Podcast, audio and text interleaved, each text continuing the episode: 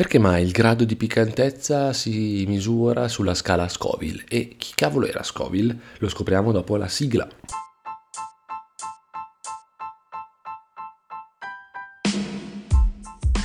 Pilo dell'alimentazione è il podcast che fa per te, te che cerchi sempre le risposte a tutte le domande inerenti alla nutrizione, il fitness, lo sport e lo stare bene a 360 gradi. Tutte le domeniche online. Ascoltalo ora.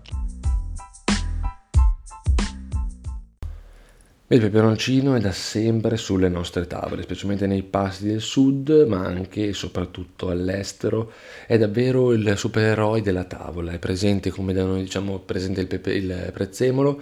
lo stesso è il peperoncino, soprattutto nelle, nei paesi più diciamo iconici dove il piccante supera livelli infiniti dove tipo parliamo del Messico, parliamo della Thailandia, parliamo dell'India e della Cina. È un mercato che vale miliardi, più precisamente 4,5 miliardi di dollari nel 2019 ed è sicuramente in crescita, complice anche la globalizzazione che fa sì che tanti ristoranti nel mondo eh, sorgano e non siano autoctoni di quella zona, ma che siano appunto esteri, soprattutto asiatici e soprattutto appunto mix fusion, come si dice adesso, mm, di diverse etnie e culture. Quindi peperoncino che è, è un padrone delle spezie praticamente. Scoville chi cavolo era? Scoville era un tale che si chiama Wilburn, Wilburn Scoville che ha creato questa scala nel 1912. I gradi mm, di questa scala sono i SHU, SHU, detti anche Scoville Heat Unit, quindi l'unità di calore, diciamo, generato nella sua bocca da, da Scoville e vanno essenzialmente da 0 a 2 milioni, 2 milioni e mezzo in realtà. Da 0 al 0 ovviamente abbiamo il peperone dolce, quindi il peperone classico, quello da insalata, da peperonata, che non è assolutamente piccante, passando poi per il peperoncino calabrese, calabrese che è 2500 fino a 8000 SHU, quindi Scoville Heat Unit, L'habanero, tanto temuto, arriva da un milione, no scusate, da 100.000 a 350.000 shu, quindi tantissimo, ma non estremo, perché l'estremo, scusate che ho un po' di tossina invernale primaverile, eh, il, il, l'estremo è appunto il Carolina, il Carolina Reaper, che è il peperoncino per antonomasia, diciamo, disegnato e iconizzato nelle competizioni che ci sono anche online di sfida su chi eh, appunto si mangiasse più peperoncini e appunto il Carolina Reaper è quello che è più eh, piccante di tutti con la bellezza di 2 milioni e 200 mila gradi shu quindi veramente veramente forte. Se mangi quello poi il giorno dopo te lo spiego si, eh, su cosa si basa questa scala? La scala si basa su la, sulla concentrazione, quindi una cosa oggettiva, poi vedremo che in realtà non è totalmente oggettiva, ma si basa sulla concentrazione della capsaicina nel peperoncino. Capsaicina che è una molecola responsabile della piccantezza, è oggettiva per quanto riguarda la quantità di capsaicina, è soggettiva poi l'effetto che porta la capsaicina nelle nostre mucose, sì perché la, la capsaicina ehm, praticamente che è questa sostanza contenuta nel bianco nel bianco del peperoncino, quindi la parte dove i semi sono attaccati, non nei semi, ma la parte dove i semi sono attaccati.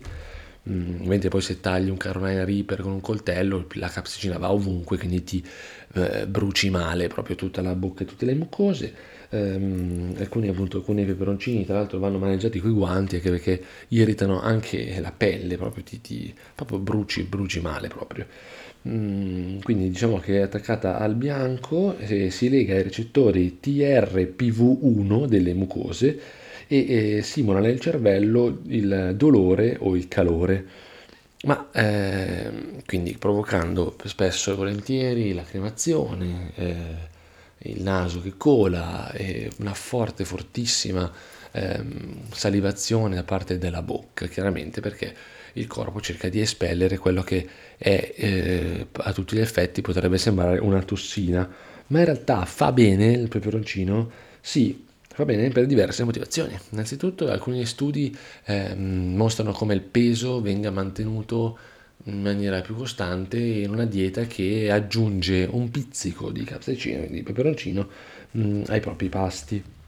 migliora la digestione, appunto per, forse per, anzi senza forse, per iperproduzione di, di, di succhi e di eh, appunto saliva, quindi migliora la digestione, eh, riduce l'infiammazione, cioè sei infiammato dappertutto, quindi magari nel punto dove è infiammato non sei più infiammato, ma bando agli scherzi, riduce l'infiammazione perché appunto è un antiossidante naturale molto forte, ehm, si fa avvertire minore dolore in generale e appunto è mm, implicato anche nella salute cardiovascolare. Questo perché aiuta appunto, eh, mette in circolo tutti quei processi, mette in circolo tutte quelle,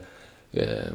quelle necessarie e cambiamenti fisiologici eh, che fanno espellere eh, la tossina, che il corpo vede come tossina e riconosce come qualcosa che non va, in realtà appunto è una molecola veramente importante e voi ne eh, assumete, vi piace il peperoncino, mangiate piccante, sapete chiaramente che uno dei migliori modi per limitare e anzi per far andare via il, la piccantezza dalla bocca è assumere dei grassi, quindi ehm, tendenzialmente si associa sempre il latte, non tanto per il colore, per la consistenza o quant'altro, ma proprio perché è un grasso che cerca di legare la molecola e, e quindi se la porta via e tu non senti più o non dovresti più sentire un cavolo di nulla, anche se fidatevi, se mangiate un Carolina Reaper e bevete anche un litro di latte, non vi servirà assolutamente a nulla.